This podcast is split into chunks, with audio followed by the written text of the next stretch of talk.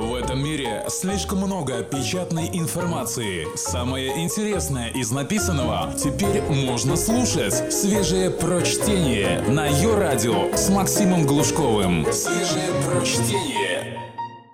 В своих выпусках я стараюсь выбирать ироничные тексты, чтобы даже в самых серьезных темах было место для улыбки. Название сегодняшнего выпуска «Человек как самое веселое животное». Если за исследование смеха взялся седобородый нейробиолог, хорошего не жди. Сначала он будет приставать к прохожим с требованием сейчас же засмеяться, затем будет щекотать обезьян, а после начнет ставить эксперименты над студентами и психологами. Угомонившись, сообщит, что никто не властен над смехом, и дьявольски захохочет – Текст Дарья Комлева специально для электронного журнала «Метрополь». Сегодняшний эксперт – это Роберт Правайн, профессор психологии Мэрилендского университета в Балтиморе. На полном серьезе изучает икоту, зевоту, щекотку и пуканье. Смех, однако, его любимчик.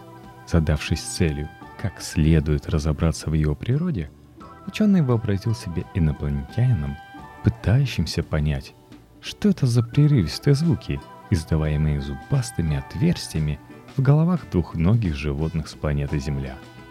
Структурируй свое ха-ха. Первым делом ученый взялся за структуру смеха. Вооружившись диктофоном, он отправился на улицы и стал просить незнакомых людей засмеяться. Половина прохожих послушно хохотнула и отправилась дальше по своим делам. Другая половина выполнять просьбу отказалась мотивируя это тем, что не может ржать по команде. Тут-то Роберт впервые задумался о неподконтрольности смеха человеческому сознанию. Набрав достаточное количество записей, он понес их в Вашингтонский зоопарк. Точнее, в специальную зоопарковую лабораторию, где изучают звуки, издаваемые животными. Там он превратил смех в спектрограммы, которые принялся анализировать. Единицей анализа стала последовательность звуков «ха-ха», издаваемых за один выдох. Ученый назвал такую единицу приступом смеха.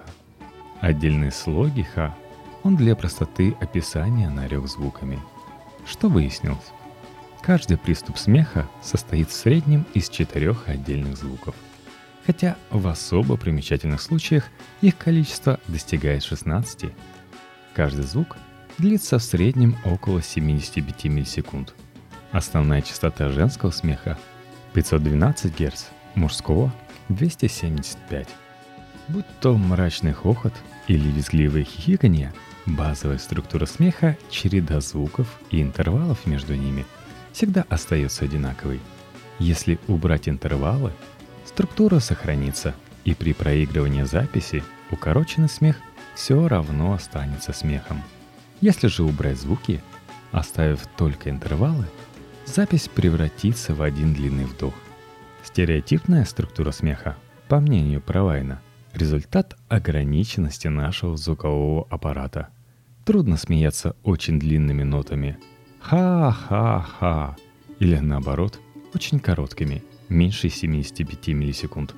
Невозможно смеяться и с очень большими интервалами «ха-ха-ха». Ха. Здесь все как с ходьбой и бегом, рассудил профессор.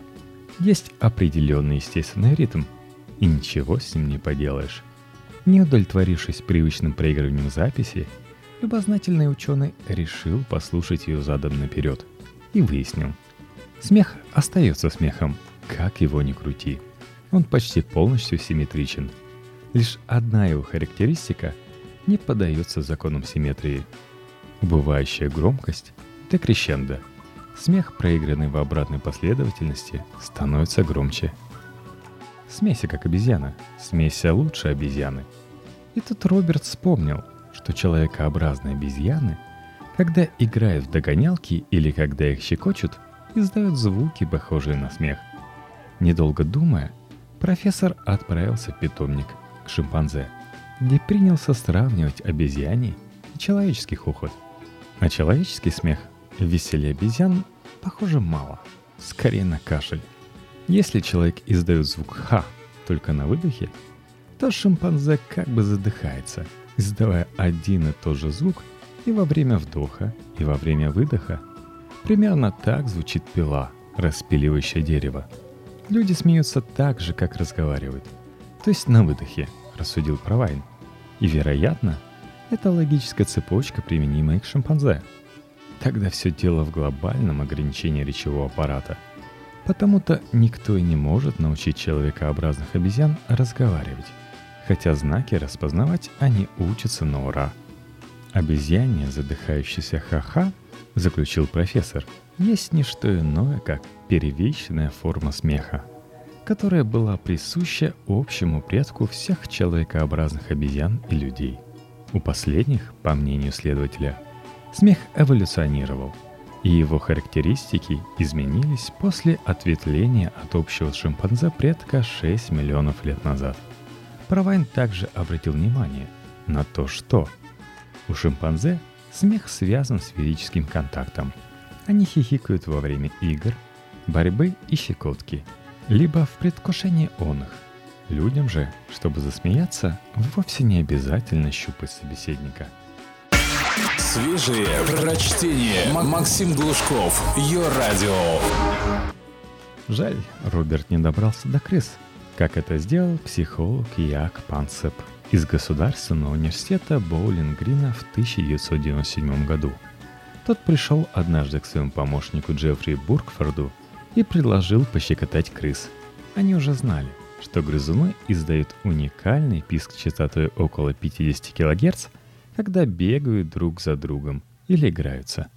Яку было интересно, станут ли они делать то же самое если их как следует пощекотать. Крысы оценили идею следователя. Мало того, что они принялись издавать искомые ультразвуковые сигналы во все свои крысиные глотки, так еще и цепляясь за щекочущий палец, настойчиво требовали продолжения. Смех — это запятая. Роберт же вновь отправился в народ. Теперь он решил изучить социальный аспект смеха. Понятное дело, общество других людей провоцируют нас посмеяться. С ними мы делаем это в 30 раз чаще, чем наедине с самим собой. Однако, что представляет собой смех как разновидность коммуникации? Задавшись этим вопросом, бравый ученый в окружении помощников и с диктофоном наперевес собрал 1200 записей смеха. В этот раз они никого не принуждали хохотать в микрофон, а делали записи в естественных ситуациях – обращая особое внимание на предшествующую смеху фразу и пол смеющегося. Исследователи с удивлением обнаружили, что чаще всего смех вызывает вовсе не шутки или забавные истории. В 20% записанных случаях люди хихикали над вещами, не имеющими к юмору вообще никакого отношения. Большая же часть смешков следовала за банальными фразами вроде «Смотри, это Андре». Вы уверены, мне тоже было приятно встретиться с вами. Даже фразы, признанные исследователями суперхитами, вовсе не были образцами блестящего чувства юмора. Вам не обязательно пить, просто купите нам напитки. У нее сексуальное расстройство, ей не нравится секс. Ты вообще ходишь на свидания с представителями своего биологического вида? Короче говоря, за редким исключением смеяться нас заставляют вовсе не остроумные шутки – а симпатия к собеседнику, игривое настроение и положительный эмоциональный фон. При этом говорящий смеется на 46% чаще слушателей, и женщины значительно превосходят по этому показателю мужчин. Например, если женщина что-то рассказывает мужчинам, она хихикает на 127% больше их. В противоположной ситуации мужчина будет смеяться на 7% меньше, чем дамы – Однако, как бы залихваски не шутила женщина, никто и никогда не будет смеяться над ее стротами так, как смеялись бы, будь она мужчиной. Грустная правда для феминисток-комедианток. Исследователи обратили внимание также и на место смеха в речевых конструкциях. Он, как выяснилось, очень редко прерывает структуру фразы.